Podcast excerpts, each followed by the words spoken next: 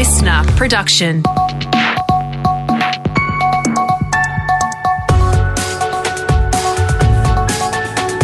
Australia Today's Morning Agenda with Natasha Belling.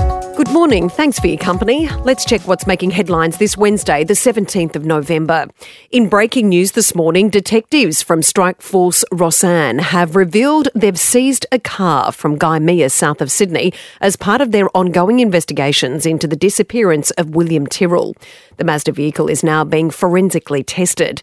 It comes as police conducted an extensive search of William's foster grandmother's property in Kendall in northern New South Wales yesterday, where the then three year old disappeared seven years ago. Police remain confident they can solve the mystery. Our reporter Cherie Coleman has the latest from the mid north coast of New South Wales. That's right, Tash. Police spent yesterday clearing dense bushland and using mechanical sifters to go through the garden of the Kendall home. They're not ruling out any possibilities. Hundreds of officers are conducting fresh searches in three new locations near Kendall on the mid north coast of New South Wales. Detectives have also confirmed they've seized a car from a home at Gymea, which is now undergoing forensic examination. A $1 million reward for information on the case still stands. The Northern Territory remains on high alert this morning as its COVID outbreak worsens. 11 people have now tested positive, with health authorities concerned as the virus is spreading into the remote community of Robinson River. Here's Dr. Omar Khorshid from the AMA. We've always been worried that COVID would get into remote uh, Indigenous communities uh, and devastate those populations due to the high risk that we know that many uh, Aboriginal and Torres Strait Islander people uh, live with, uh, and also uh, in some communities there's very low vaccination rates. Pressure continues to mount on the Victorian state government over its controversial new pandemic management bill. Demonstrators continued to protest outside Parliament House overnight. Under the bill, the Premier is able to declare a pandemic without putting it to Parliament. But crossbencher and Reason Party leader Fiona Patten has told Channel 10 that won't happen without the correct health advice. It would be outside the law for the for a Premier to call a declaration of a pandemic. So we, we, we have that in the legislation. We could try and make this diff- better, but it, it's hard to suggest that we'd try and make a law that protected us from a Premier breaking the law. And for the first time since late September, daily Victorian COVID cases have dipped below 800. 797 new infections were recorded in the state yesterday, with eight COVID deaths. And overseas, and the US president has held critical talks with his Chinese counterpart. During the virtual meeting, Chinese President Xi Jinping warned Joe Biden that encouraging Taiwanese independence would be playing with fire. While Mr. Biden spoke against China's economic coercion of US allies, including Australia, and flagged ongoing concerns over human rights practices. It seems to me our responsibility as leaders of China and the United States to ensure that the competition between our countries does not veer into conflict, whether intended or unintended. Both sides agreed to increase cooperation and pledged to work together on important issues like climate change. Now let's check what's happening in your state with our reporters on the ground. To New South Wales, firstly, and hundreds of residents have been evacuated from their homes in the central west town of Forbes as the local Lachlan River peaks. It follows days of torrential rain causing widespread damage. Our reporter Sean Patterson has the latest from the region. That's right, Tash. Overnight, the Lachlan River reached 10 metres. That's seen evacuations for around 800 low lying properties.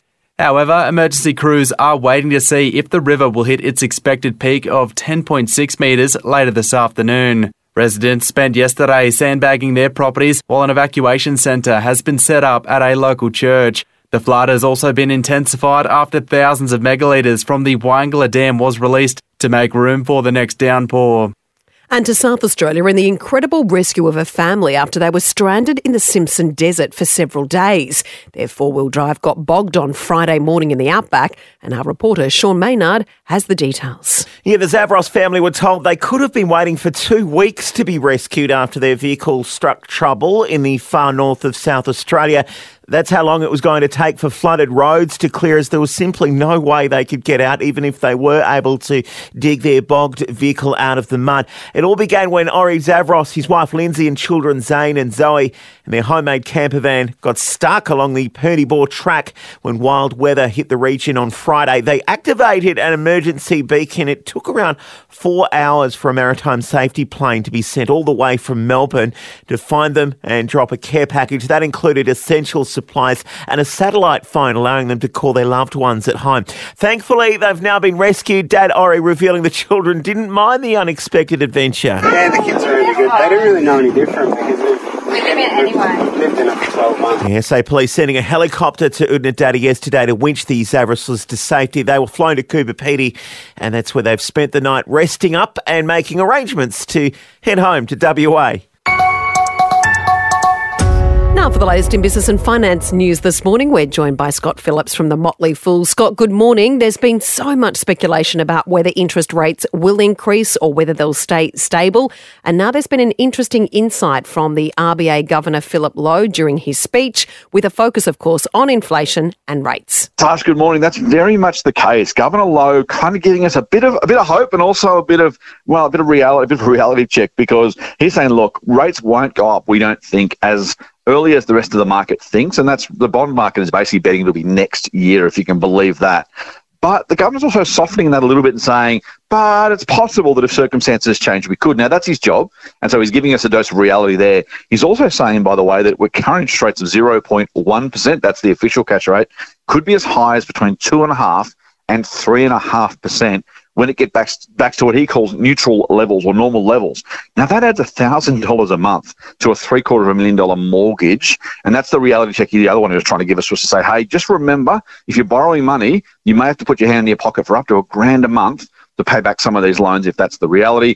The bad news, of course, is that wages aren't going up yet. Now, that's the double edged sword. We're not going to get higher rates until wages go up if wages go up, then we're going to have to pay more for our mortgages. So it might be one of those take your pick scenarios, unfortunately. Yeah, and the cost of living continues to skyrocket. Mm-hmm. And Scott, regardless of what the RBA governor is saying, Westpac has already moved with the bank lifting its fixed rates for the third time in four weeks. Yeah, this is the other side of that coin. I mean, two things there. First is Westpac still basically saying, ah, Governor, we don't believe you, or we're not sure we should believe you, so we're going to raise rates.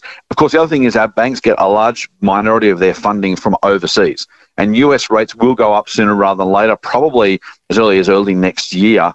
And because they've got that mix of funding, they've got to work out how they price these things based on where they're getting their money from. So even if the RBA doesn't go up, or maybe even what keeps the RBA's hand, you know, off the tiller for a little bit longer is the fact that rates will go up just because borrowing costs go up for the banks themselves, and that will actually push the rate we pay up, even if the official cash rate doesn't move.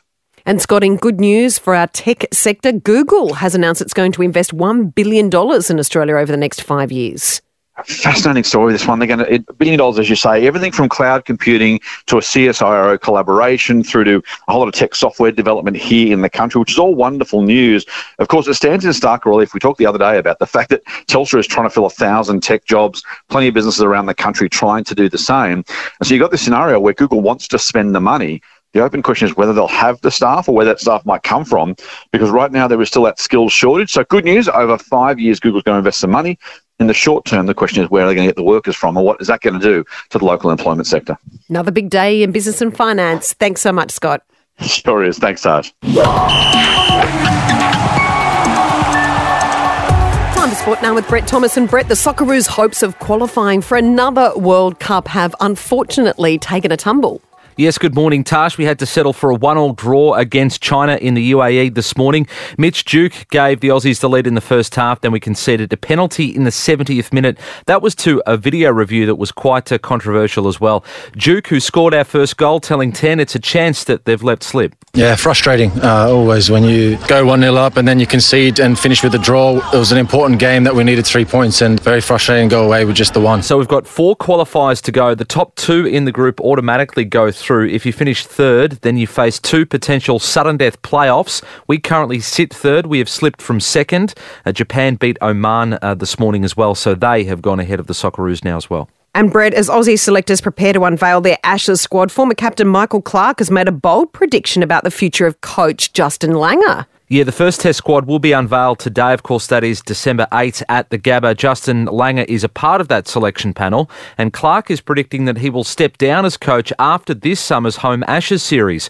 While some of the pressure has lifted after the T20 World Cup win, Clarke believes that Langer may still opt to resign. We've just won the World Cup. I think if we can win the Ashes as well, he's achieved everything that he's coming for. And knowing Lang, you know, he won't coach for the wrong reasons. If he thinks his job's done, then I think I think he'll walk away. And I'd love to see him walk away on his own terms. Yeah, why not go out on top? And uh, Clarke had some thoughts on selection as well. He would go with Usman Khawaja to open the batting alongside David Warner.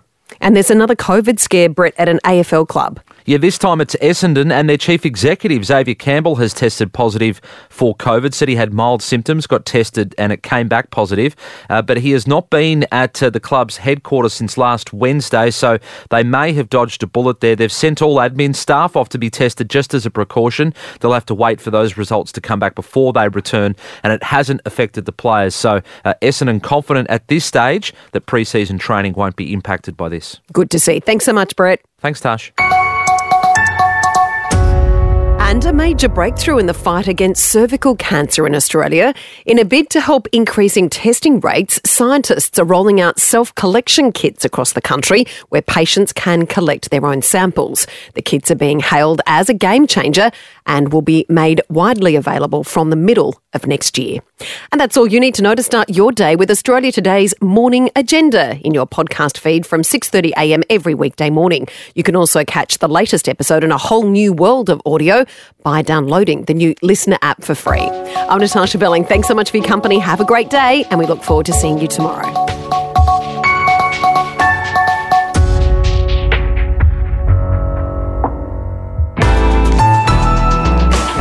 Listener.